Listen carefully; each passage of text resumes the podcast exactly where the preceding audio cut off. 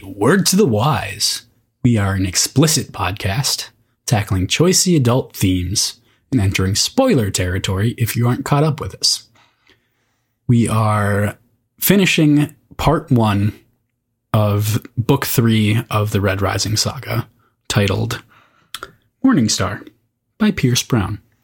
This week, both Crossland and I slurp on some pink shit with grapefruit. One of us has a decent looking classic, not classic, but classy cocktail. The other has something hideous and disgusting. And I'll let you be the judge of who has what. So, enjoy.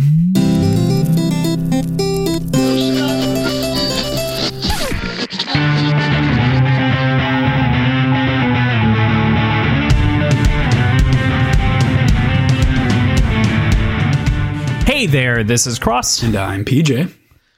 And we are Words and Whiskey, a podcast for veteran and novice readers alike. We tackle fiction novels and love to talk about what we're drinking. Think of us as your drunk weekly book club. Today, we discuss how on Mars, no one really dies when people say they do. How does Darrow keep getting fooled by this shit? by his own mother, no less. Uh, stay tuned for some more hot takes and hot cakes on the Words and Whiskey podcast. Oh, boys, that's spicy. Those are to be some spicy takes. Today is our second episode covering Morningstar by Pierce Brown, and we are here to discuss the second half of part one, Thorns, covering chapters 8 through 12. But before we talk about that, let's talk about what we're drinking. PJ introed it. Um, you want to go ahead? You, you can start. Crossland and I both po- posted pictures of what we're drinking on our Discord, which is what we chat through while we record. They look very similar. They're just pink. They're basically just pink. Mine's uh I I titled it Pink's Pleasure. So mine's a themed cocktail tackling pink this time. So it's uh two ounces of Reyka vodka, half an ounce of a rosemary simple syrup that I made earlier today, four ounces of grapefruit juice, two dashes of grapefruit bitters, shook that all together, and poured it over some cracked ice cubes that I that I had, and uh, garnished it with a rosemary sprig, which I wrapped in like a very intricately cut line of grapefruit rind, and it's fucking delicious. It's really really good. I'm more proud of this cocktail than I think almost any other one that I've had on the show so far. Like I, I really will keep this as a mainstay in my repertoire. I'm exceedingly jealous of your delicious, delicious cocktail, um, as it sounds. Wait, you can't give it. You, you can't. You can't ruin the surprise. Which of us has the good Oh. cocktail and which was has, has bullshit? Oh, you're right. Um, let me talk about my drink. I my drink is all going to be vi- by volume. So think about the, your glass. think about like the size of your glass, and if you're looking at it, try to imagine this. So I've got 37.8 percent of that volume is grape juice. I've got Grape uh, juice. grapefruit juice. My bad. I can't even, man, I can't even comprehend. I've had like two sips of this thing and it's going to knock me on my ass. Just kidding. Maybe. Uh, who knows? So we've got the 37.8% grapefruit juice. We've got 2% lime juice, 50% whiskey, 10% barely sparkling water. barely carbonated, uh, and 0.2% of bitters and icy boys. So you originally, when you when you type this into the show notes, you put flat sparkling water, which I would like to make the point is just water. Yeah, this is fair. Apparently, there's a little bit of bubbles left. It, it should be known that I did this to myself you and did. that this is entirely my own fault. So We- It's no, also no one to blame. I think uh, fair to note that you just spent what seven hours in a car yesterday, Yet nine, nine because Nine. DC was hell. Okay, this fair time enough. It's, and you don't fine. have a whole lot at uh, at your girlfriend's house. So I will concede that that's fine, whatever. But what's not acceptable is that you don't have a beer this week. I don't have a After beer, we PJ, because agreed to do a non IPA beer, which I suppose nothing is not an IPA. So I guess you you you followed that rule. But That's- I I fair. truly did follow that rule. So, uh, following up my drink, I've got a Belgian triple from Lupulin Brewing Company out of Big Lake, Minnesota. Killer brewery. They are they're expanding way more than I ever knew. Like they are all over the country already, which is hmm. really really Wow. cool. If you're in Minnesota, you can find Lupulin wherever, but if you're around the country, take a look.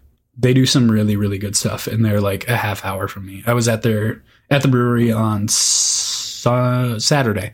Went there on Saturday with a friend and got this this bottle of their Belgian triple, which is actually delicious. It's really good. I one of the breweries I used to work for does a really really good job with Belgians, and I developed just a love for the for the styles. But man, there are some bad Belgian styles in the states, and uh, finding one that's really good is really really nice. So that's that's what I'll be sipping on after this. It should be noted that I didn't wuss out of the beer No, you just, just don't have any. because. And not even like I maybe could have gone and gotten some, but I also decided that I wasn't going to do our typical pre-show shot because of the amount of alcohol that is in this beverage. So Yep. let it let it be known that this is this is just a one and done. I, I named it fucked because I'm never doing this ever again. So you know, Worse than the uh, Baja Blast cocktail you made. Uh, did did that ever air? I think it did. that never aired. oh no, oh that was right. our that was our lost We've episode. talked about this a couple times. Yep, you're right. That one got lost for good. I think for for better. for better, for better. It's it's fine. Yeah. It could have it could have been better. We will move into last week's predictions. There really is only one that registered from last week. That is the last prediction that you made, which is what happens next week. To which you said, To Lykos.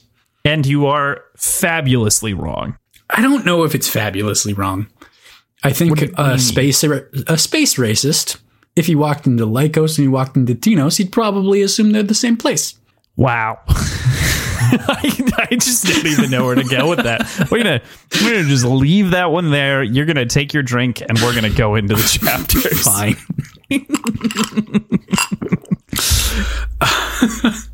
At least it's tasty. It is really good. Like ser- seriously, that rosemary simple syrup that I made, mm-hmm. I I will use it for more cocktails going forward because it's really fucking good. Nice. I now have a number of different bottles that I've started little aging processes on for liquors, so I'm excited. I have now five different simple syrup bottles of different like flavored simple syrups that I've got. Wow. Uh, one of them's just normal. One's basil. One's ginger. I've got one for the rosemary, and then something else. I can't even remember at this point. But I need to get like little good stuff. squeeze bottles for them. uh, I I've I've just got little hot sauce bottles. They work really like well. that would that would do it. I was thinking like the Bravo squeeze bottle. yeah, style. I actually I have two of them in literally repurposed Bravo squeeze bottles. I hate you. Um, Bravo is- Burritos, if you are in, ever near St. Cloud, Minnesota, is the best goddamn burrito place in the world for uh, like as much as I care. Like as as much as I know, and for all I care, it's the best place. And yep. I will We'll be getting tooth and tattoos on our about it. forehead in six months. It'll be Forehead. When did we decide on forehead? I don't know that we did. We didn't. We didn't. I'm pretty sure we I actually decided on for assholes. you right now. Not assholes, just sure asses.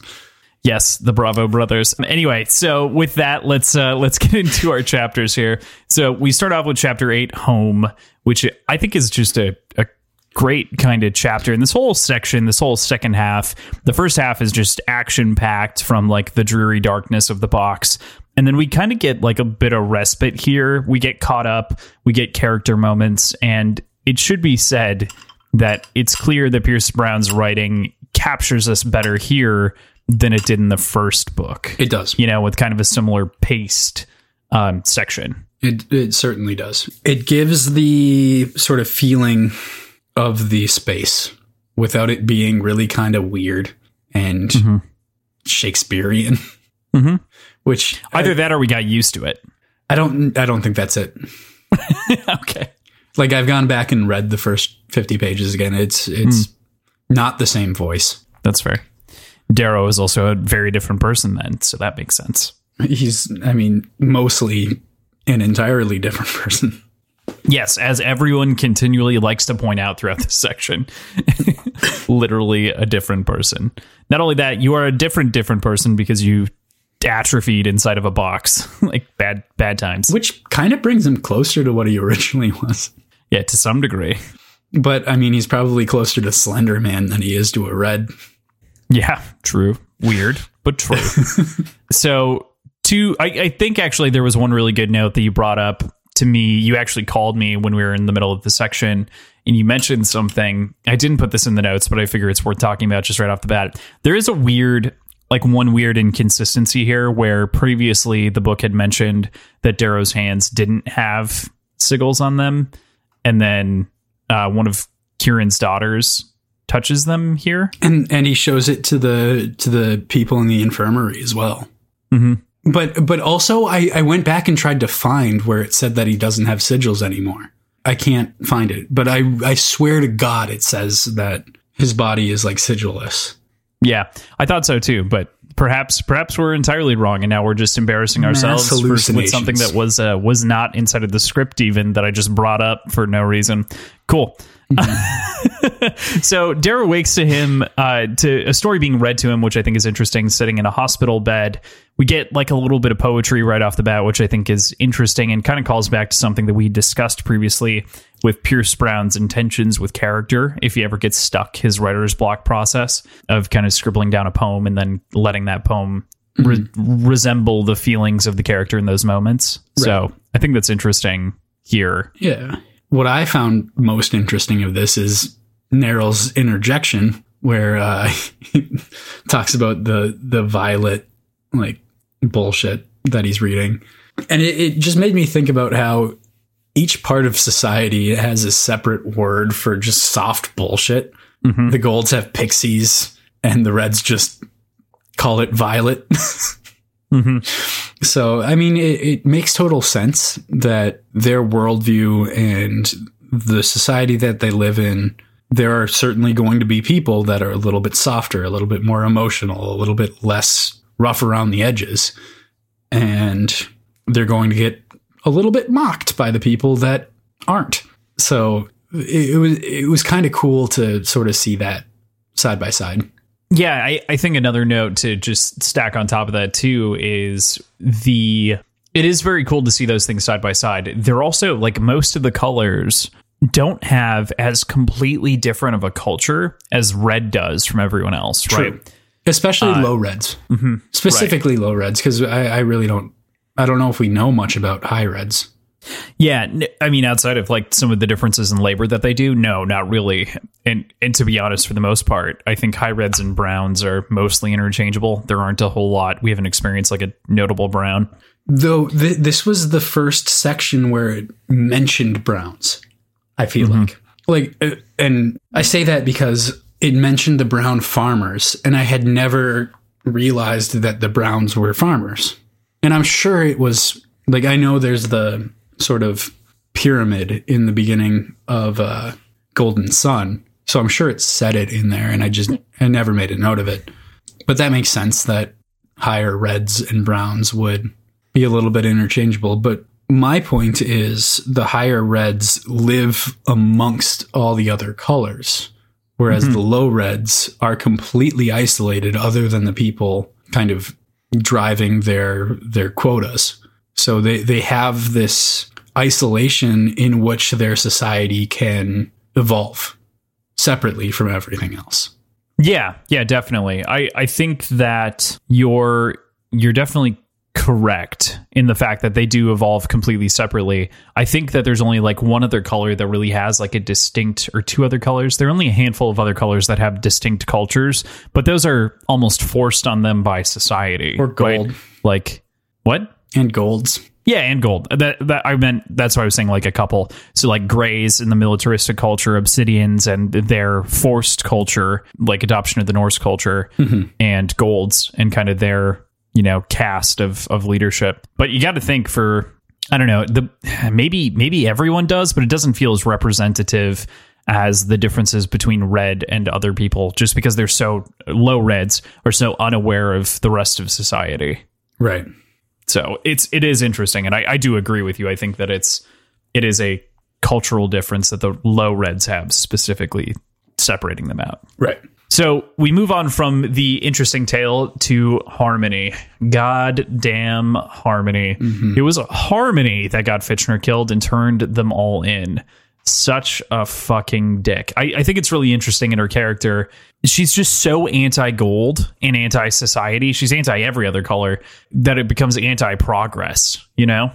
I would like to say, uh, I fucking called it from the jump on that one. yes. Yeah, you did. You did. Yes. I'll I'll drink for that. Fair enough. How's that? How's that drink for you? Oh. Right before we started uh, recording, uh, just to peek behind the curtain a little bit, Crossland took a sip of this and he's like, "Oh my god, I can't believe I have to drink this for like a couple hours." Yeah. Uh, I don't, I don't know that I'm going to finish it all the way through. I mean, get a shot glass, take it as shots. We'll see. Continue. um, but I, I feel like I feel like this whole sort of deal is very, very short-sighted by Harmony. She seems completely blinded. She she is a space racist. She is a straight up space racist. But I, I think she's overlooking the entire reason why Darrow was carved into a gold to infiltrate gold society. It is it is to to take it out from the inside out yes but it's also to try to convert some golds to to fight with them. There's there's a comment later on in this chunk that says ares knew we couldn't take gold on head on something to that effect.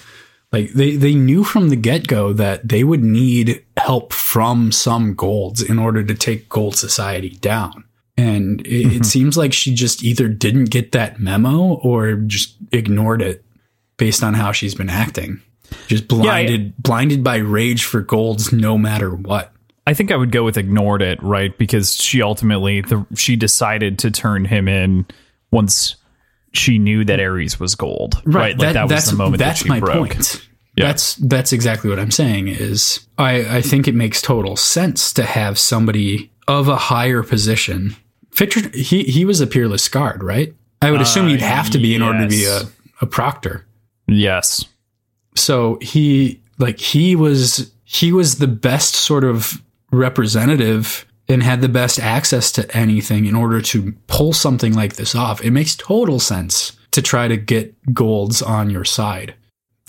I can believe that she just ignored it but it's hard for me to believe that she it never crossed her mind that that was a possibility Yeah, I, I think the other part of that that is really mm, it definitely had to cross her mind, right? Like she had to God, I, I'm just I'm stuck on her character in general, right? Because she ultimately like yes you you are correct that she is a space racist right but she was she was also harmed by society and kind of the oppressive system that was is and so she obviously has those predispositions but she doesn't she fails completely to recognize the point of darrow right? Completely. The point that ares and fitchner and everyone else excuse me dancer fitchner went through to get someone into gold society to effectively infiltrate and be like a true true underclass hero to some degree. I don't know. Hmm. Yeah. It's unfortunate. She literally only sees revenge which we get another character who only sees revenge. Well at the very least wants revenge at the end here. Yeah. You know that's It's- that's interesting.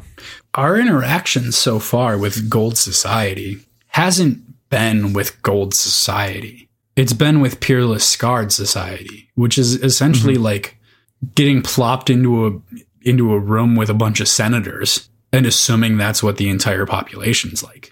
Very true very true because we are only seeing the elite Like the elite of the elite, like mm-hmm. 0.1 percent of the population or something like that. right right yeah I, I don't fully remember the number i feel like it was a hundred thousand ish Yeah. that sounds about right Yeah, it was about that. yeah that are that are discussed definitely nuts It might have even been like 0.01% of the population or something like that. Like it's a very small number of people.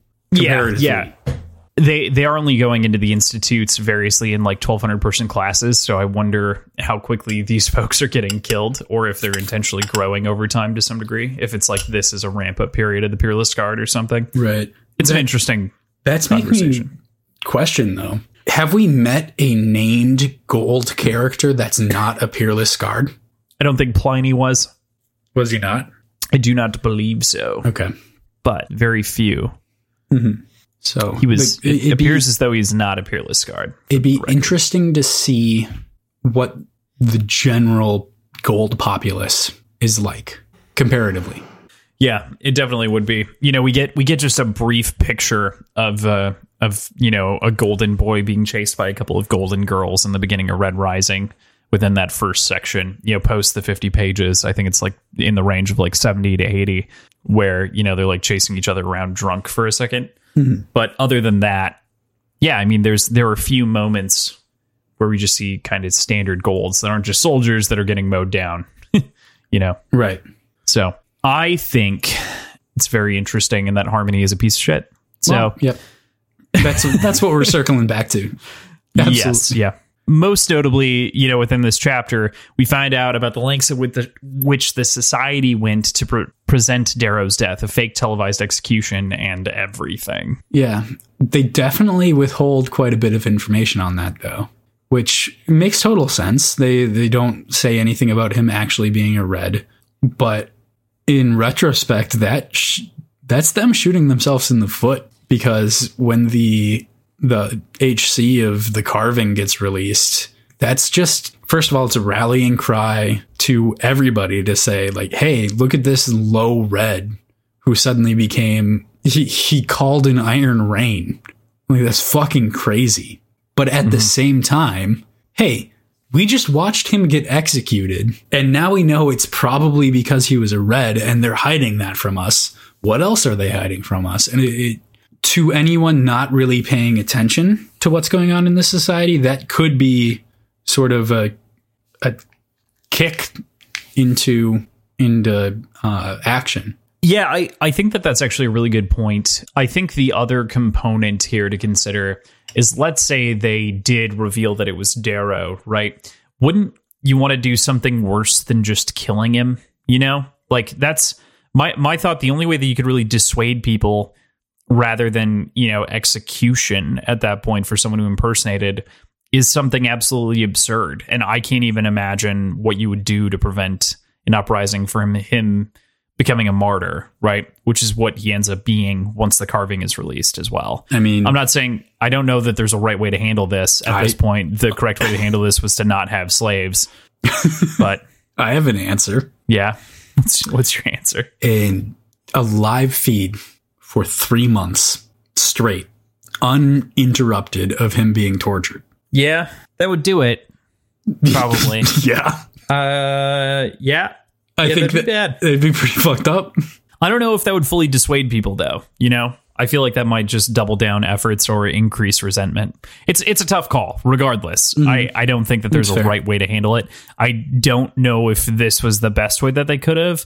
I couldn't tell you if the other one would be worse or not. I think that the overall situation though with Sevro revealing the carving video does make it worse. Oh, yeah. uh, for sure. Certainly. So, yeah, I'm I'm definitely on your side on that. I just don't know if there was a better way of doing it, you know, Uh, from not from having public executions. Yeah, yeah, right. Like I said, like just not existing the way that they do presently, Yep. which is kind of the point of the book series. So Change the way your entire society works.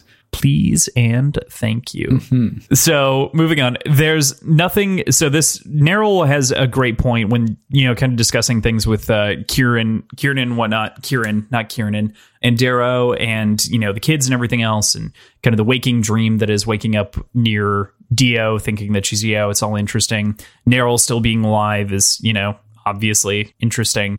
I find the conversation here between Kieran and Darrow very interesting, where they're basically breaking down. Like Kieran is effectively saying that like he really wants to support. He wanted to give like an inheritance to his children, and those the inheritance that he received was skills. you know and so like that's the only thing that he knows how to like pass down and while he believes in the dream at the same time he's like you know i kind of wanted my son to be a hell diver you know i wanted my children to be that and Neryl replies with this there's nothing to to that now that you've got eyes it's a hollowed life when you know you're being stepped on and it's a really interesting point that kind of opens up the conversation and I think a little bit more or sums it up between the the conversation that we had in Golden Son between Darrow and Deanna. Yeah. And that got me thinking about her, about about Darrow's mother is what would she think now? Like what it, they're they're in the midst of it. Like they are knee deep in the rebellion. They are effectively part of the Sons of Ares. All of them. Mm-hmm. So I, I I'm curious what Deanna would think now and if Darrow and his mother had that same conversation, what she would say now, and if those would be different things. I'd, I'd believe that she probably thinks the same way that she did. That even if they succeed, all that's going to happen is people are still going to be slaves, but suddenly they're aware of it and they feel bad about it. Mm-hmm. They're not going to have anywhere to live up top. Like they, effectively, nothing will actually change about the lives that they're leading for the masses, at least. I, I think she probably still thinks that, but I'd, I'd be curious now that it's happening and now that they're a part of it and now that it's gaining steam and gaining momentum would she be that open with him about it i don't i don't think she would necessarily you know i think i think she would still have the same conversation i feel like she may have shifted a bit based on kind of the actual seeing of the uprising, right? Like being embedded inside of it to some degree, being like, holy shit, like it's actually very real. You know, there's there's a sense of reality that comes with actually seeing Tinos and being there and experiencing the Sons of Ares on the inside and kind of the the sigil on the houses, the sigil of the scythe and everything else. I I think could show a very different side. I don't know if it fully changes her argument about, you know, people being unhappy or being taken advantage of. Oh no no no! When they emerge I, from the mines, I'm not saying that it changes anything. I, I'm just I'd be curious if it changes how she presents herself within that conversation. Oh, that's that's what I'm saying. Is okay. I think it does. Okay. Okay. I think she does change because of the experience. Gotcha. Because of what she knows now. Mm-hmm. So I think I think that she does shift a bit. I think the big the big change though is that I don't feel like she thinks that she's wrong necessarily. I think she just has more information. And so I think she would come more to a she she and Neryl I think are still on like opposite sides of that argument to some degree, right? Mm-hmm. She also kind of has the opinion of like not knowing is better than knowing, right? Neryl's saying as soon Ignorance as you know it's a bliss. problem. Yeah. But I think that she has a more pro and open mindset because you know the other part of this is she's tucked in a safe safe-ish place now she actually has been liberated by a rebellion and i think that she would change her tune a little bit we'll see though i think that it's an interesting ongoing conversation between you know that's darrow's family that said they're kind of living like kings a little bit like they're living like royalty with with everyone else half a million people living on like a quarter of the rations that they should have. Yeah, I, I mean their their situation definitely improved, right? No, no, no. I, I, I'm I'm yes, yes, it has. But what I'm saying is, almost everyone in this city is they're a refugee. They're working with whatever resources they have, but they're really not actually able to feed people properly. They can't control the crime properly, so they have to keep the lights on all the time. Like th- this is not a good situation in the city that they're in. But it, it, as far as I can tell, Darrow's family and all of the Howlers and all of the, for lack of a better term, royalty within this uprising have a lot more comfort than everyone else in the cities or in the hmm. city. Um, fair. So I, it's not something I, I'd thought about. I wonder if, because I mean, Darrow got a full pot of coffee and his mother was offered two of them from the cook, which also theme of the series. From the cook. Yeah, right. It's important to note. Like I, I wonder I wonder if that's something she's struggling with right now as well. Because she seems like the kind of person that would struggle with that internally. of like mm-hmm. who who am I to have this sort of privilege when everyone else is suffering? Like she seems very ut- utilitarian in that way. That's very true. I, I don't disagree at all with that. I think that you raise a fair point on the way that the rest of the city is going, Uh, especially considering the way that Sevro is kind of handling the Sons of Ares. I, I think that it's supposed to feel like it's kind of cracking under his leadership to some degree. Yeah, but Dancer's the one that gets the negative brunt of it, right? I mean, to some degree, I think Sevro still does, as we kind of see in later a, li- scenes. a little bit, but explicitly it says something along the lines of they they like me more because I've got a cool helmet. But Dar- or, but mm-hmm. Dancer's the one that like passes down all the negative like decrees of like lower rations and shit like that. Mhm. Specifically, the cool helmet though. Like that's Specifically, the cool helmet with the horns. You know, it's neat. exactly. So with that, we move into chapter nine, the city of Ares, as we've been talking about. We, as you'd mentioned, we'd already kind of discussed the coffee to some degree in the cook bit. Um, funny, I love the reference to the stuff from Jamaica. Um, this prompt like that misspelling or mispronunciation. What would it be in text? In text, it's mix- misspelling, but it's referring to a mispronunciation. How would I refer to that? Ooh, there's a word for it, and I don't remember what it's called. Okay. Either way, um, it prompted me to like research coffee growing in Jamaica, and it, co- Jamaica pr- produces like 0.1 percent of the world's coffee right now. So I'm curious if that was just straight up incorrect information, or if suddenly Jamaica's a more prominent coffee growing spot on Earth a few hundred years later, or like what what how that all shakes out. Yeah, it's it's that's super interesting to uh, to pull out and pick up. The only word that I can think of is like it's kind of dialect, but it's that's not the right thing. I actually listened to an entire thing that was about accents and the way that they read, say, etc., and you know how that works. Wired did an excellent piece on it that they put out like two weeks ago, two or three weeks ago. Hmm. Super cool. I think I sent it in Discord. You Anyway. might have. I probably did. I'm dumb. I know I did. don't okay. read that much. Well, it was it was a video, so Point to the show. it was it was a video. yeah, but it was probably like words that you wrote out and posted. Oh, oh yeah, that's fair. we you do have a hard time checking your phone, so it's okay. Yeah. Just kidding. I'm the one with a hard time checking my phone. So At least it's better than when you had two phones and I didn't know which number to text all the time. this is true. This is true. The work phone was a was a serious serious issue for some people. You. So- it was an issue for you because you would never tell us which one you were primarily using. Well, I Like I, I, would thought get I- into the habit of texting your work phone, and then suddenly you you like only use that for work. And like, hey, I texted you. Like, what's up? uh, And like, oh no, I don't use that phone for like personal calls anymore. I'm like, when the fuck did you tell me that? We're just gonna dodge right out of that conversation.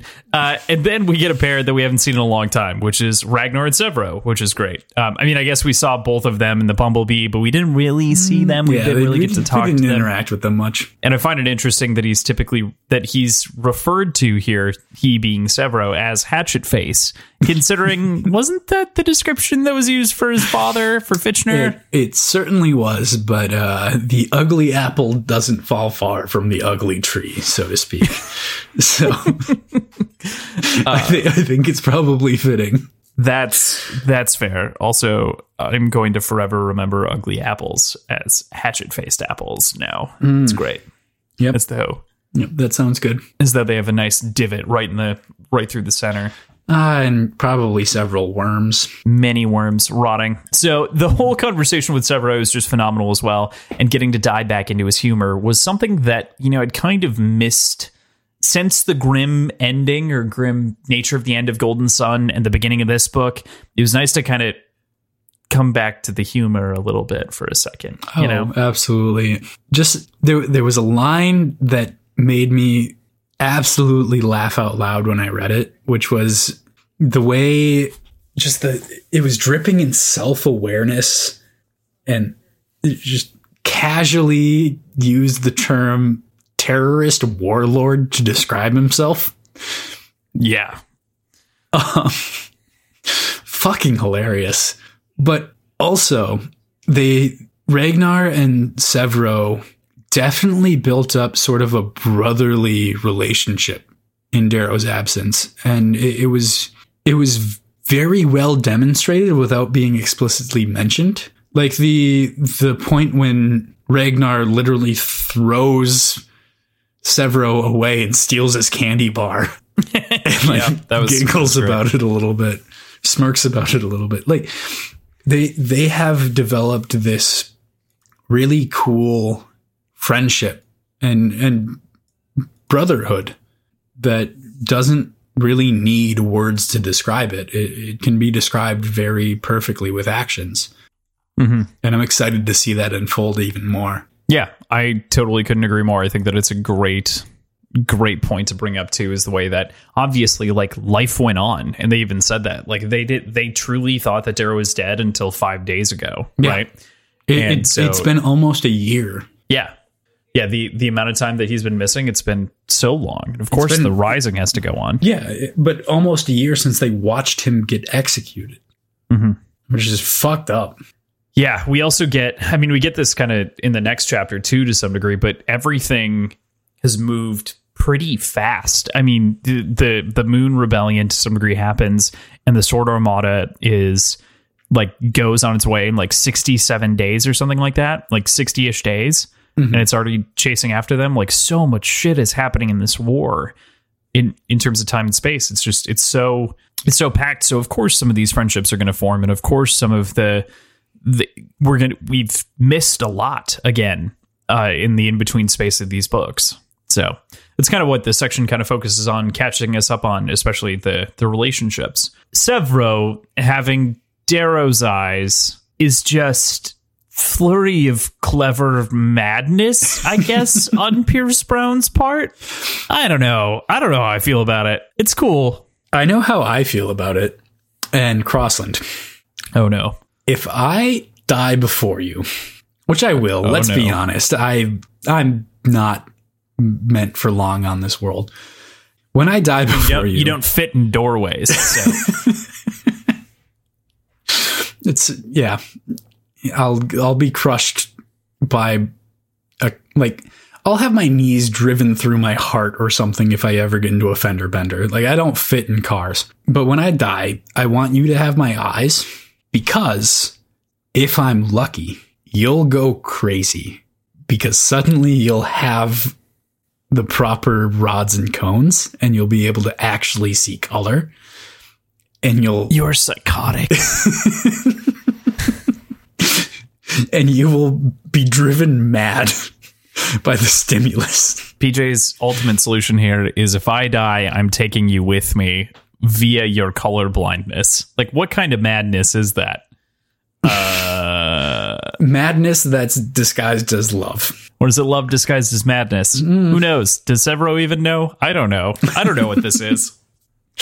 What is this offering? Speaking of, though, have you have you considered that surgery lately? No, It'd Not be at pretty all. cool though. Uh, okay so for for the folks who don't know uh, I, I i'm pretty sure this has been mentioned before but i'm incredibly colorblind and Incredibly, as with- in entirely. right the the type of monochromacy that i achromatopsia mon- monochromacy is very very very colorblind there are re- eye replacement surgeries are typically done not typically but have been done for people to attempt to remedy the type of colorblindness at that point it's somewhere in the 90% of people who have who are suddenly given color sight end up killing themselves unfortunately because See, they're overstimulated I don't want that to happen, but I want you to get close. it's just just go mad I want you to go crazy. well um, little did Maybe you know just I'm one eye. there. How about just one eye? I don't know that that's better You Also- could wear an eye patch. And slow- slowly introduce yourself to the color. Like That's- a couple minutes a day. I don't. That's not better. So you're telling me to sacrifice my depth perception for like Hey. some? I think that would To, be worse. to be actually. fair, Let's- to be fair, if you get my eyes, you also won't have depth perception because of the trauma that I had done to my eye early on. Fair, fair point. Fair point. Because. I don't have, I really don't have good depth perception. Like I, it's, it's a problem for me. Um, so maybe you don't want my eyes. Never mind. Do you want my fucked call. up eye? No, no, I'm I'm good. We're we're not trading this. Okay. But Sevro having Darrow's eyes is interesting. I get the I get the the symbolism to some degree that he's reaching for there, and his like literal well, you weren't using them is very Sevro, but also So creepy affection only goes so far. So I didn't. My my understanding of this was less about affection towards Darrow. It was symbolic and definitely maybe carried a little bit of weight as far as like the connection to Darrow goes. But my guess is he was at Mickey's workshop and saw the. Uh, I'm I'm assuming it looks kind of like an apothecary, and it was just like a mason jar with like fluid that had Darrow's eyes in it, and Sevro saw it and he's like, oh, hmm, I'm kind of leading a red rebellion. Maybe I should have some red eyes. I'm missing an eye anyway. Be cool to have two real eyes again. I'm guessing it was a little bit less. I'm guessing it, it was prompted by the desire to have red eyes to fit more in with the people that he was leading. And it, the fact that it was Darrow's eyes was just kind of a cherry on top. Mm-hmm. Yeah, that's fair. That's fair. Also, the fact that he, you know, now no longer has like a dead eye is a is a good thing. Well, I mean, I, I'd assume bionic eyes are probably better than real eyes. Yeah, I, I guess the other part of this that I hadn't considered to some degree is that you know that something that they discussed or had been discussed is like the low red eyes had better adjustment to low light, right? Like that was a, a function. Oh yeah, I hadn't even considered that. So That makes total sense. definitely interesting because I think but it's, they have it's lights on from twenty four years in the seven in this place Yeah, yeah, yeah, yeah. But years in the mind because people can't stop raping each other when the lights go out. Oh yeah, there's that problem. It's a Um, real bad bad deal, bum bum deal for sure. and it's all the So- gamma pricks. Fuck those guys. Of course, it's Gamma. Fucking Gamma. Takes a dramatic step. so, moving forward from uh, from my excited comment. all right, Um, just leave me hanging there. Yes, it's great. It's great. All those Gamma pricks. Just let you think, let you soak in that for a bit. Harmony's Clown from, Pebble- from Gamma, isn't she? No, she was from something else. I don't remember. Lambda? I don't know. I feel like she was Lambda. I, I don't I do not remember. So Clown and Pebble though. King of transitions, not really. Uh, staying around and showing back up are it, is great by all counts. It's it's fantastic that so many of the Howlers are still like sticking around as a part of the Sons. I mean, obviously we we see that we lost one uh, Thistle to uh, to Jackal and the Bone Riders, but did you think that this was likely? Did you think that we were going to get Howlers? Um, I wasn't surprised that there were howlers here. I I'm not surprised that they they followed Sevro and uh, stayed loyal to the cause and everything. What I am surprised about is how many of them are still alive. But it's early in the book, and my Deadpool that I set forward in the intro episode will become true. will become true. Well, you heard it here, folks. First, folks, PJ doesn't think anyone's going to die. Anyone's going to live. Everyone's going to die. Right, right. Uh, a little, little bit of A, little bit of B. It's it'll it'll come to fruition. We're good. We're good. Exactly. Uh, But no, uh, ultimately, I'm I'm not that surprised that a lot of them decided to stay with it. I think it was Pebble that it, it seemed like wanted to kind of rip into Darrow a little bit for the for the lies, but got cut off, or was it Clown? It was one of the two, and the the other one cut them off or like stopped them from from speaking. um, that was What page? Clown to? Pebble. No, that was Pebble to Clown. Pebble to Clown. whatever it was. I don't know. So like clearly there's some animosity and there's some like hard feelings, but I I- I don't think there's any any feeling of being acted upon in an unjust way. Yeah. Like I, I think I think they understand the cause that they're fighting for. Yeah, I totally agree with you. I think that Clown and Pebble, especially, have been with us for a lot of the story, and um, versus the, you know, I, I think it's still important because there were obviously other howlers and we're not going to get introduced to all of them. But even the introduction and killing of Harpy and Rotback in the last book just don't have they don't have perfect resonance because we don't know them as well. But Clown and Pebble and Thistle, like we've known the whole time. Right. You know, so like seeing them back as these familiar faces is great. And Screwface um, as well, who's been, you know, in and out. But yeah, definitely, definitely interesting. So the final kind of note of this chapter to some degree we get an understanding of Tinos, where they are, kind of the city situation, as you've said. And we also get a final note and know how of who killed Fitchner. Cassius, the now really, really bad dude who we don't even like because he's just so bad and awful. I uh, don't follow. I think What? Cassius is a righteous, bodacious dude. And uh, frankly, I'm appalled that you would disparage his name like that. So you're telling me after all this time, you're still pro Cassius? I mean, he lost an arm, man. Don't you feel bad? I mean, uh, okay. No, of course not. Yeah. Yeah. Yeah, he's uh he's a little bit of a bitch and I don't like him.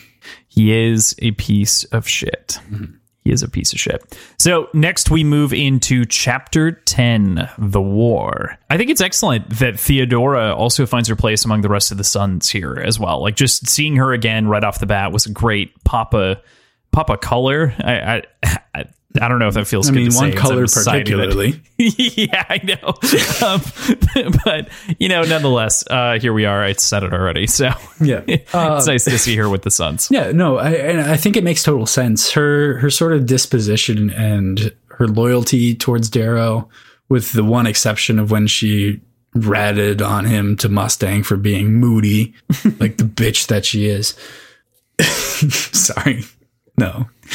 No, I, I think she's completely I think she fits in really, really well. And um, I'm excited to see her here. Because the not extensive, but there were quite a few interactions with Theodora in the last book, and I, I think she's I think she's going to be a very loyal asset going forward. That's a good point. She's going to be a very loyal asset. She's uh she's a great great friend to Darrow, and you know he valued her so much that he saved her life. You know on on the ship when everyone else died. Yeah. So yeah, I mean clearly pretty important, and it's good to see kind of that. I mean, not good to see, And two other Greys. Don't forget Well, about yeah. them. Out of the three okay. that there were there. They were on the Pax. One made it to the Pax. It's fine. Um, yeah, no, it it is it is definitely interesting. Interesting indeed. So we after that find and get a giant info dump of a lot of the things that have happened since we've been gone. One is that the whole solar system has opened up into a gigantic galactic war, starting with a second moon rebellion led by Mustang and the Raa family after the unjust killing of Revisau Ra and Darrow's triumph.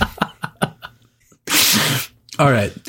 Love that you committed to that. um, but you, you mentioned Revus being unjustly killed, which I don't know if there were any just killings at the Triumph.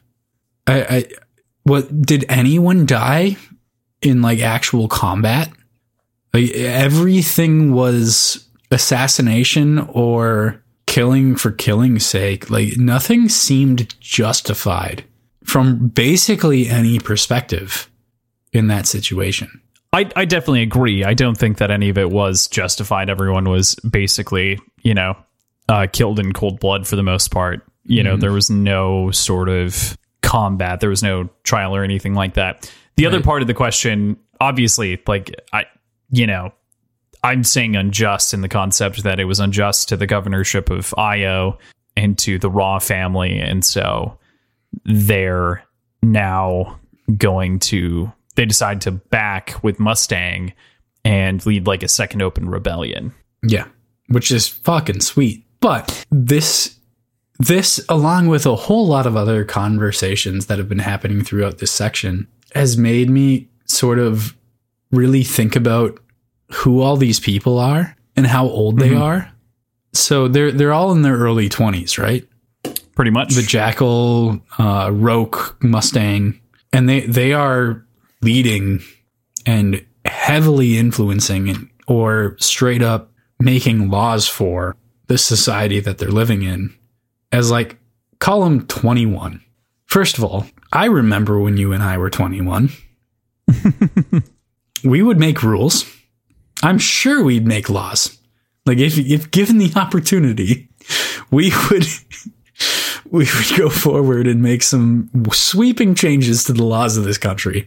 And a lot of them I'd probably stand behind today, but a lot of them I wouldn't. And I don't think the country would be better for it. But take that a step further. Think about Lorn. How old was Lorn when he was killed? Like almost 120 years old? Yeah, something in that range. I feel like for some reason the text said 117 somewhere, but I can't find it. So Okay, 117. Call it that. He was still pretty spry. He was in pretty good shape. I know people refer to him as old, so let's call him the equivalent of a very in shape 75 year old. That would make the the people running the country right now if you if you did sort of a percentage based equivalency between like our society and theirs like 15 or 16 year old kids Yeah, yeah. And I don't think this changes your math at all, uh, but they are like 23 ish Okay, yeah. I mean, yeah, call Uh, it, but call still, it sixteen, call it just a solid sixteen year old. And I do remember the bullshit that you and I talked about at sixteen, and that wouldn't fly well. that one would not work. No, no. we cannot have the country devolve into a bunch of different fight clubs in order to survive for fight. Oh, that I think should rights. still happen. Oh well. um, hmm. uh, okay. Well, No, that no, I'm, I'm kidding. no, of course. I'm with you though. No, I think that like- it is very interesting. Your point is still very valid. They are young kids, effectively, that are leading this revolution, And which is to say, capable and they're intelligent and they are like in the prime fighting shape of their lives. And th- there's nothing saying that they're not in in a good position to lead, but at the same time, they're so young. Mm-hmm. Yeah, I and like I was saying, I think the the kind of bit or the point of the conversation at the end of this too with with their youth is that there's naivete attached to it that I think Neryl and Deanna, especially in Golden Son, get to, which is like to say, what's the end of this? Like there are going to be people without jobs. There are going to be all kinds of things. Real life is going to set back in, and you're going to have to deal with that too. But yeah, no, go off on your conquest now, son boy. Go go do it. Go go take over. Hold up the crown when you're done, the scepter and spear and it all, and be like, "Yay, we did it!" And then you still have to deal with the rest of the shit. Like, Go go That's where the real work a comes. uh, go steal a ship that is in the class of Moonbreaker, who's probably like 20 kilometers long, and uh, run it on your own. Mm-hmm. Like, yeah, what bullshit is that? fair. Eight kilometers long. Eight kilometers. Jesus It- Christ. Did it ever? Did it give a a length for uh, the Moonbreaker size? Because I, don't know know the Pax here. was like five, yes. Yeah. and it- Dreadnoughts are five. Moonbreakers are eight. Okay, because I, I know all it said was that the the Colossus would make the Pax look like something tiny. Mm-hmm. Yeah, that's that's the big difference. So the you know we as you mentioned the Moonbreaker, Roque has learned from Darrow's dirty tricks and stole the giant ass Moonbreaker, which he renamed the Colossus. Which I did a smidge of digging on. Um, I'm not sure if this is entirely intended, and I definitely am going to be circling around to this poem again later. But Sylvia Plath wrote a pretty good poem titled The Colossus, so I'm going to claim that that's the influence because it makes mention of the Roman Forum and kind of has a theme of history throughout as well as some themes. Um, anyway, would highly recommend it to people who have read the book series and otherwise. It's only five stanzas, it's not very long, and definitely worth looking at. Specifically, the part that I want to point out is perhaps you consider yourself an oracle, mouthpiece of the dead, or of some god or other. Thirty years now I have labored to dredge the silt from your throat, and I am none the wiser. It's not and. It's I am none the wiser. It is very. It's a very different poem from Plath. Uh, Plath obviously is known for you know being a dark poet. That seems like a fantasy characteristic. Like th- that seems like a D&D class. Dark, Which the- dark poet. dark poet. fair, fair. And, and it only makes sense, of course, for Roque to potentially rename something after a poem. Oh, Uh, absolutely. It's uh, it's very interesting. So I, I think I think it'll make more sense as we start to unwind and unpack things. But I think to some degree, the naming of the ship to me, at the very least, points towards Darrow being his own personal colossus to some degree, where Darrow thought that he was going to be this high and mighty and big thing, mouthpiece of the dead or some god or other, uh, and turned out to be lesser than. And so Roque himself claimed his own colossus. It's an interesting. yeah. Regardless, it makes you think. I don't It know if that one's so direct, I- but I'm I'm with it. So Lorn's words here as well haunt me. The Darrow quotes. How rather they haunt Darrow. they also haunt me, I guess. Um, Lorn's words haunt me.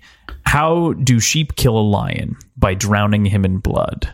And my question for you is, you know, obviously, let's pick the, pick apart this quote, but is he referring to like the blood of reds? Like, is that what Darrow's suggesting? Um, this is actually one that I also kind of thought about a lot. I've been really enjoying all of the Lornau Arcos quotes and trying to pick them apart as much as possible. But maybe, but I, I, think there's a couple different ways to look at that quote. There, there's the idea that the sheep are mindless and following along and kind of the zombies of the society. The, the, I don't want to say uneducated, but just the the the masses, the masses of society. But there's also kind of the way to look at it as those those with no teeth and those with uh I guess the the point I'm trying to get at is it could be referring to the Reds and the Red Society in general, in that we can throw as many of us at it and just overwhelm them with with numbers. Even though a lot of us will die in the process, it'll be the uh, for any of you StarCraft nerds out there, the uh, the drone rush of of society, where you essentially sacrifice your entire worker like populace and go all in and try to overwhelm with numbers as opposed to having military units with heavy losses. Or it could be kind of referring to a strategy that the Sons of Ares could employ in the sheep would be all of the rest of gold society. Hmm. And if they, are- instead of trying to take a militaristic approach and take on the Golden Armada, if they kind of embrace a little bit of Harmony's tactics and kind of wipe out as many of the golden masses as possible. And as soon as you kind of hit a critical mass there, who is gold society presiding over? Mm-hmm. Like who are they who are they ruling if you take take away all of the populace? And in, in that sense you're drowning them in the blood of their constituents. Yeah, yeah, and I, Like I, think- not I'm not speaking like that's not a very elegant way to put that. And I'm trying to kind of piece together my thoughts.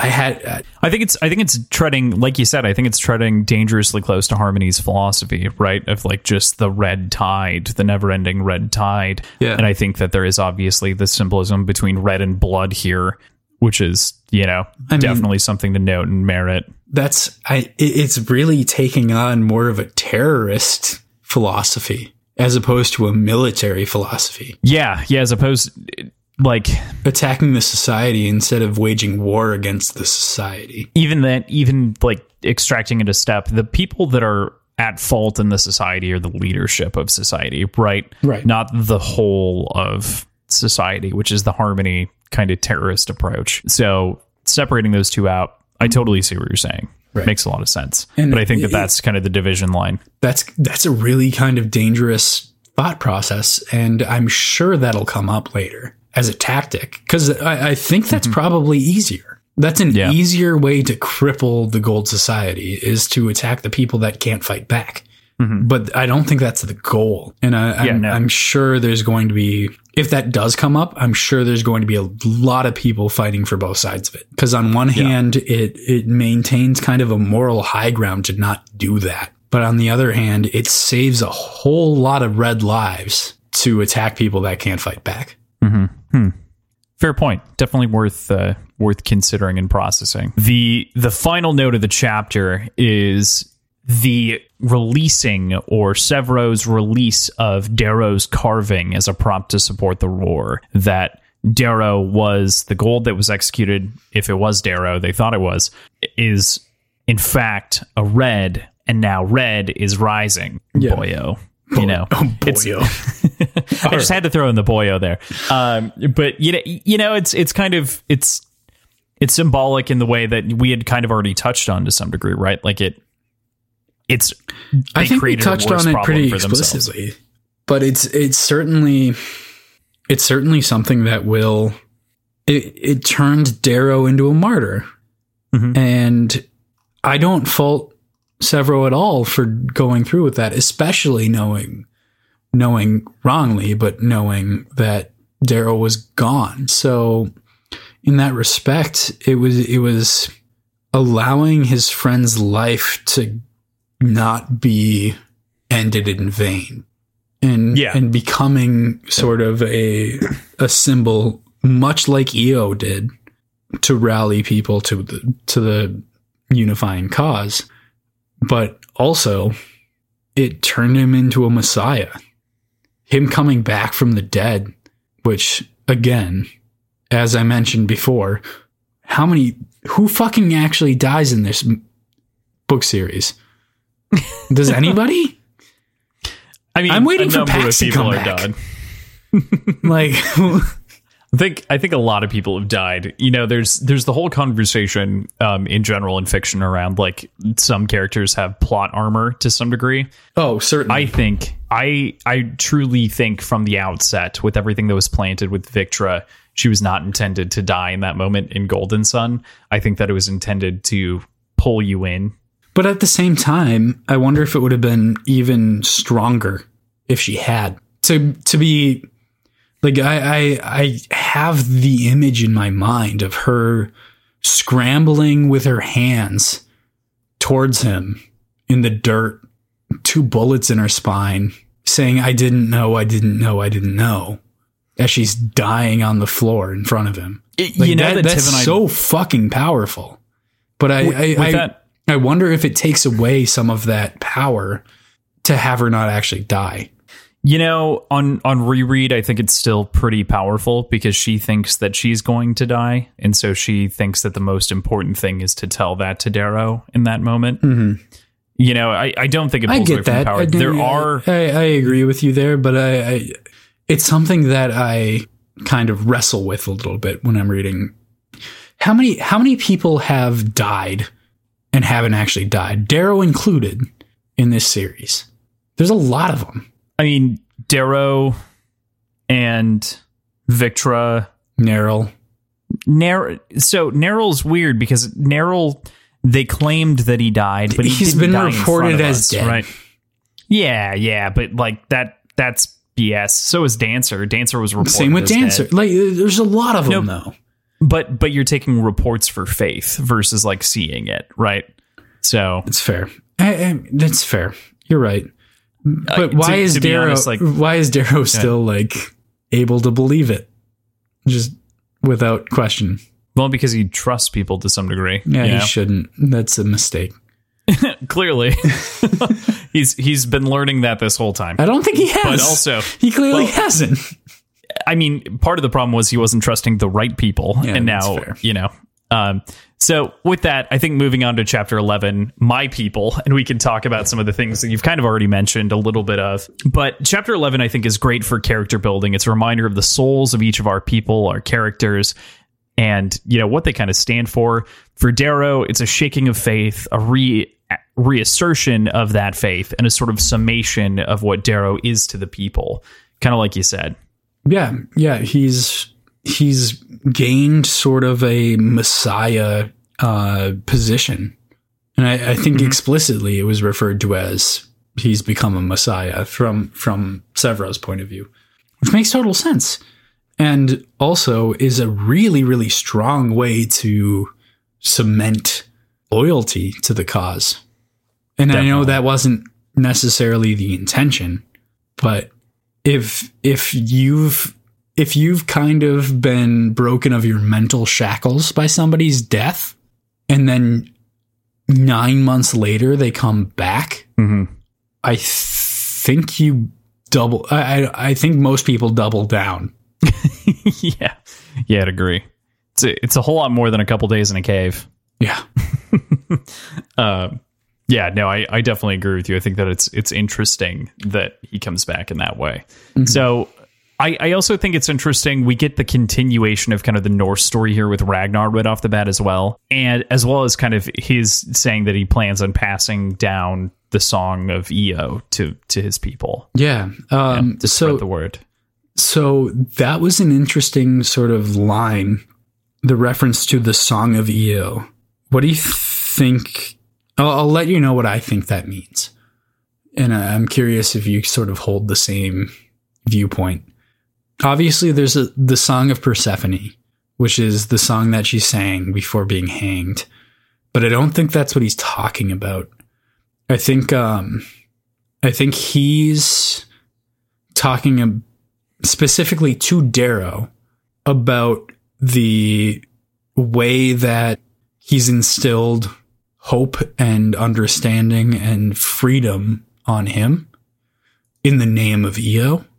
hmm So sort of attributing that as Eo's or like the song of Eo or Eo's song or whatever with no technical relation to the song that she was singing.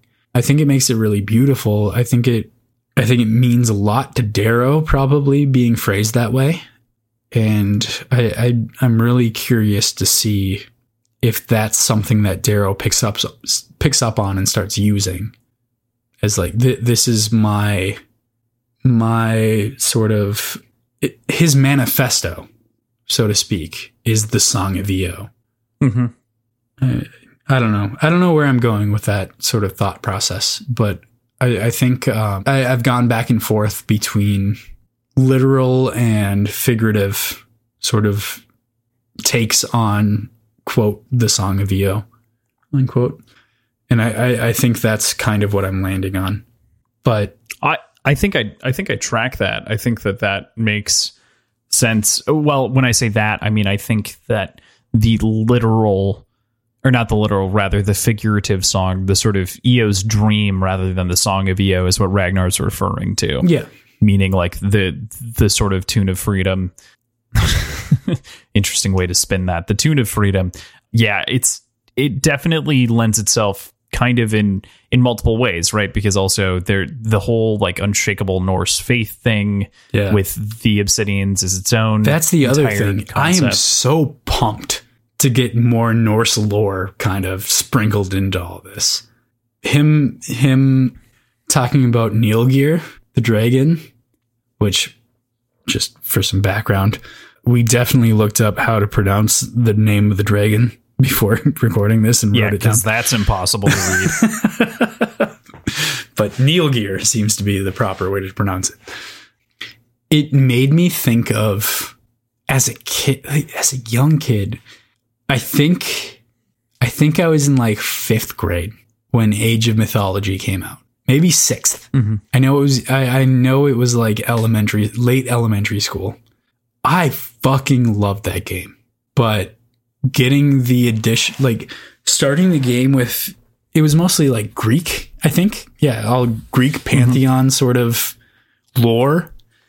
And then it bleeding into Egyptian for the second act. And then specifically referring to this and like relating to this, the the third act of the game dealt with Norse mythology. And that was the coolest shit. The coolest shit. Beyond just the mythology itself, how it so well blended with the Greek mythology. It it it it didn't overtake it or overwrite it or anything, but it it was able to stand on its own and also meld with the other. And I, I think we're going to start seeing stuff like that going forward. The sort of Norse addition to the Roman themes. You know, I mean, and obviously it was kind of force fed to some degree, right, to them, which is its own It was, interesting concept. But I, I do find it very interesting. Obviously, there's the core concept in Age of Mythology. I'm remembering this now. When you when you walk through that portal for the first time, where the, you like go into this underworld passage, then then you're there with like three dwarves right away. I don't know why I remember that so clearly, but then the entire that game that is game all so about much. Ragnarok. Then at the end, anyway, backing up, I should It that- is- I should I should download that game again. yeah, it's I mean it's good. I It's wonder fun. if it's on Steam. I bet it is. Probably. It's supposedly a remaster coming soon. Anyway, Interesting. I, I think that there's a lot there in terms of the Norse mythology, and I think it's also good that Pierce pulled something else in to be borrowing some things from. I mean, he does obviously borrow from literary tradition, but that's not as clear and obvious to everyone, right? It's not it's not strictly accessible. Wherein, at the very least, in the U.S., we're we're taught Roman culture pretty thoroughly, you know, and we get a, a dousing of of Egyptian mythology and not a whole lot else. I, I mean, I I got um, some Indus Valley, some obviously like early Mesopotamian, etc. But you know, you don't get like you don't you don't get Norse. You don't get a lot of other areas. So it's uh, it's good to kind of see a sprinkling of other things in here for sure. For sure. I I love the scene as well of them coming and meeting some of the other Reds that are in the infirmary. Um, V- Vano of Keros was just funny, and the return to low speak I like really appreciated. It was so paints- smooth. The conversation is just like perfect. It's just like a handshake. It's awesome. I think there there's a there's a quote in there I really really liked, and I wish I would have written it down, but something along the lines of "My tongue knows how to fall into the low speak." Oh yeah, yeah, totally. Where it's just like he just knows how to return to it. I know exactly what Like, it, it's almost it, it it was described almost like muscle memory Mm-hmm. of like okay I can I can pick this back up and I can just go with it. Yeah, yeah, definitely. I uh, I agree. I thought that that was very interesting. So at the end of that, though, we we get a conversation, something that you and I posited, maybe on the podcast, maybe off the podcast, uh, about whether or not Darrow has new genitals, which obviously everyone in the world has been wondering. Oh, of course. We got to know what color his spermies are, you know? We need his spermies. We need to know if his spermies are red or gold.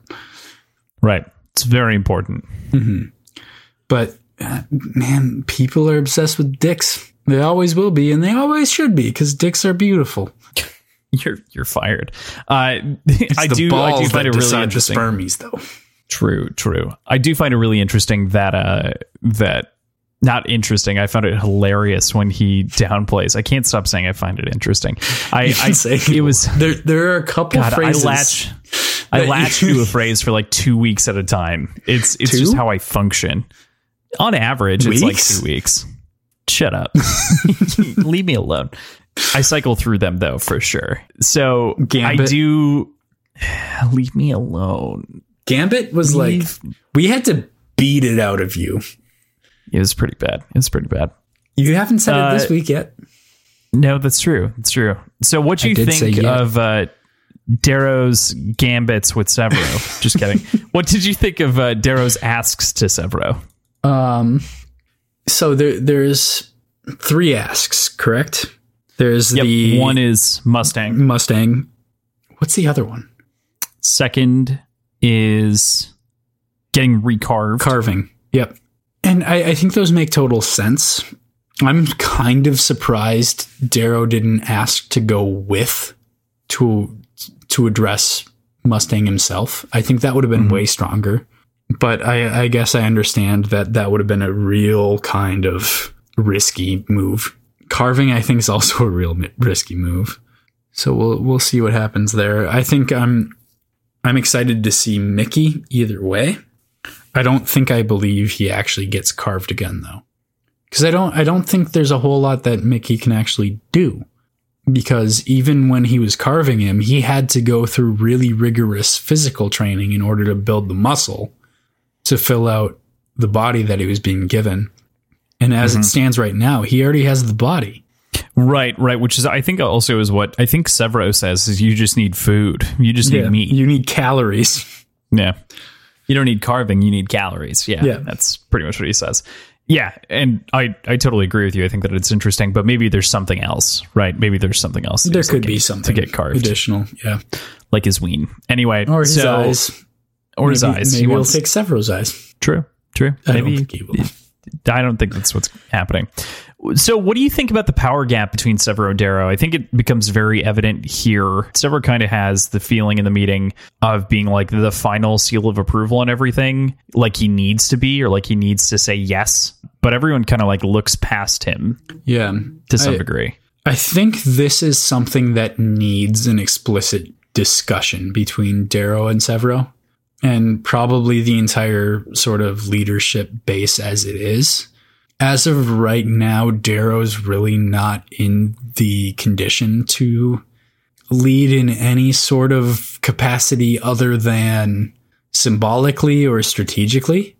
And his his, his bread and butter, Jesus, his bread and butter is leading on the battlefield and being like mm-hmm. both str- strategic and a warrior.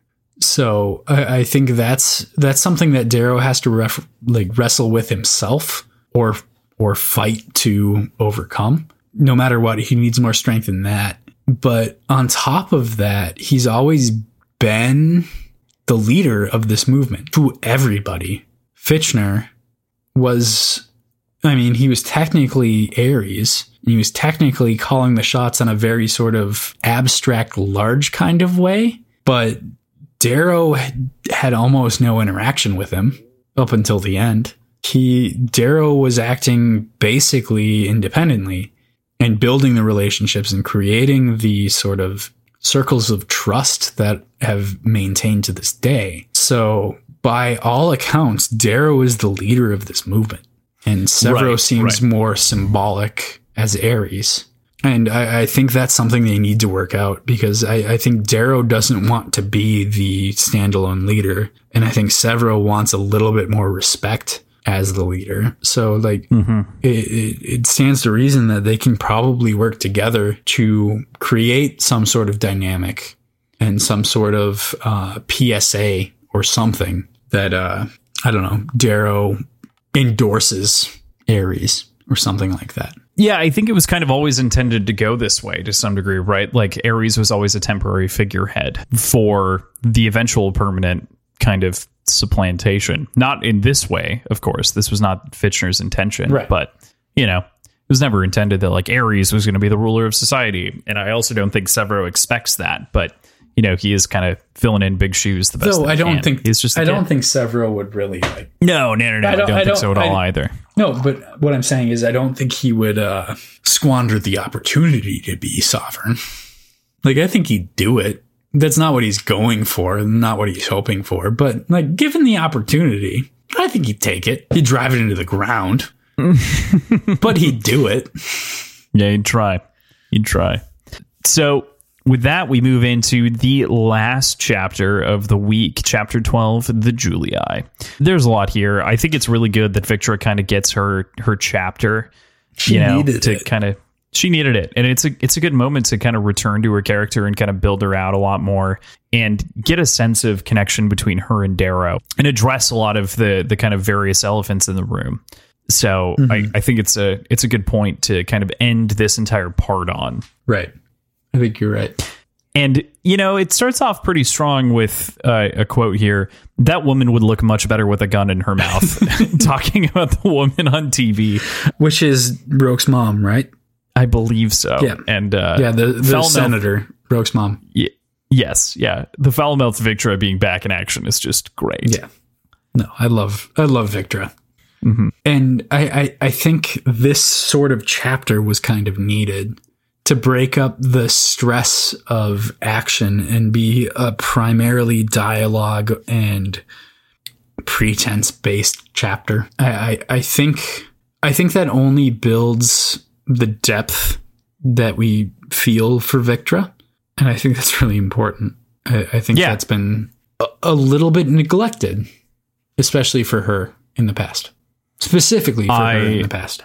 I could not agree more. I totally, totally see that and feel that, especially with Victra. We we even get her like quoting bits back of you know her experience over time to Darrow, mm-hmm.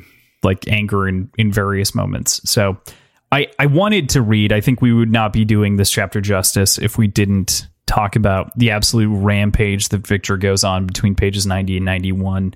So I'm going to give it give it a go here. She's talking to Darrow about joining the Sons of Ares, right? So she thinks for a moment, I don't care about your rebellion. I don't care about your dead wife or about finding a family or finding meaning. I want to be able to sleep without them jacking me full of chemicals, Darrow. I want to be able to dream again. I want to forget my mother's caved in head and her vacant eyes and her twitching fingers. I want to forget Adrius laughing. And I want to repay Antonia and Adrius for their hospitality. I want to stand above them and that piece of shit Roque as they weep for the end as I gouge out their eyes and pour molten gold into the sockets so they scream and writhe and spread their urine upon the floor and beg forgiveness for ever thinking they could put Victra au Julii in a gory damn cage. She smiles fairly. I want revenge. Yes. Ugh. Yes. Okay. Ugh. So, how, hmm, I don't think there are almost any episodes where I don't talk about cinematography. Mhm.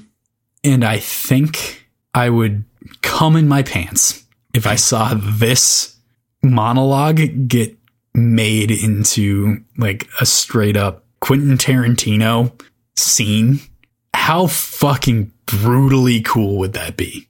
Yeah, like a like a supercut where she's standing in a kitchen, kind of mm-hmm. shaking around a pot with an oven mitt on her hand, full of gold, Oh shit. and the three of them are strung up variously, and their eyes are on butter knives sticking out of a barrel, like very Quentin Tarantino. I want that. I want that so badly.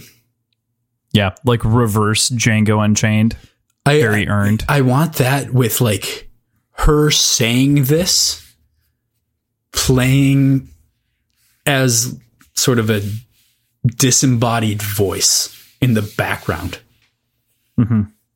Like you don't see her head, but you know that it's her. Like you don't see her face. Yeah, I mean it's Yeah. it's her voice. It's a monologue over the scene of her pouring gold into the eye sockets of the people that wronged her. How metal? How metal? It'd be It's- so it's so fucking good. good. Yeah. I you know, uh, just the whole her whole like contained rage and even the the final bit of conversation that they end with is just phenomenal. I just cannot do anything but praise and layer on adulation for Victra in this chapter. It's so good. It's so good. Yeah, it is. Yeah. It's Do you have anything else on the Victra chapter? oh man, no. I just I I want I want that brutality on film. Mm-hmm. I really do. She is truly a character unlike any other. She she is in the same way that Sevro is. but also she doesn't seem to have changed much.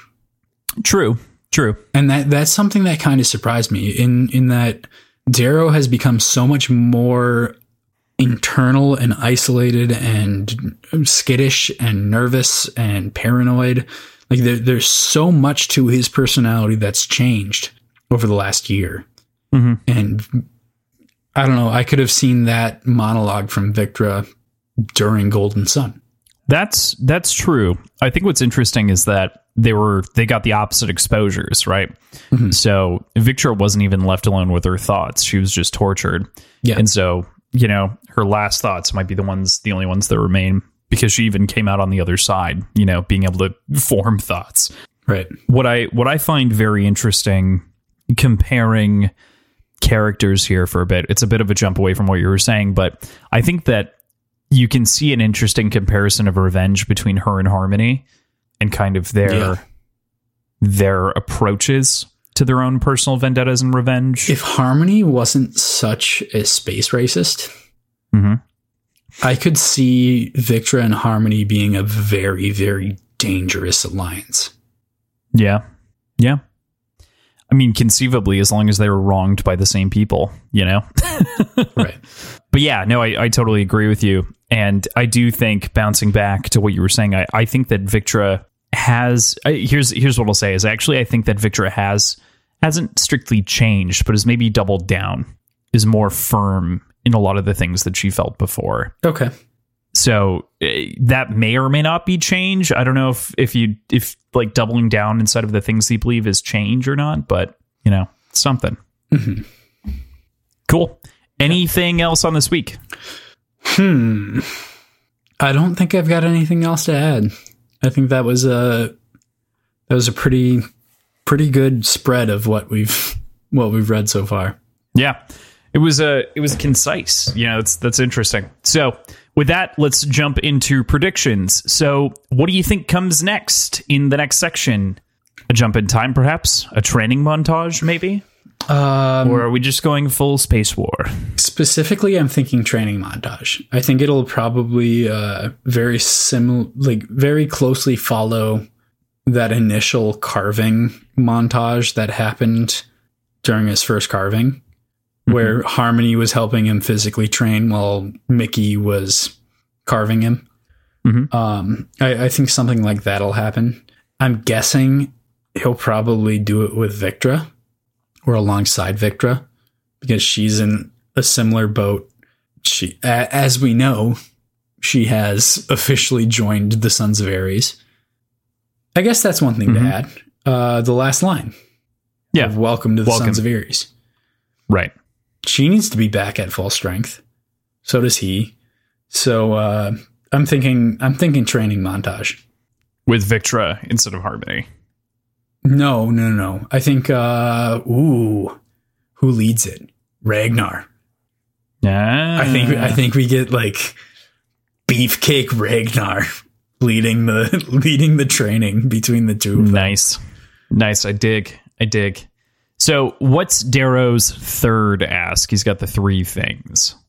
Um so I've got a I've got a couple ideas.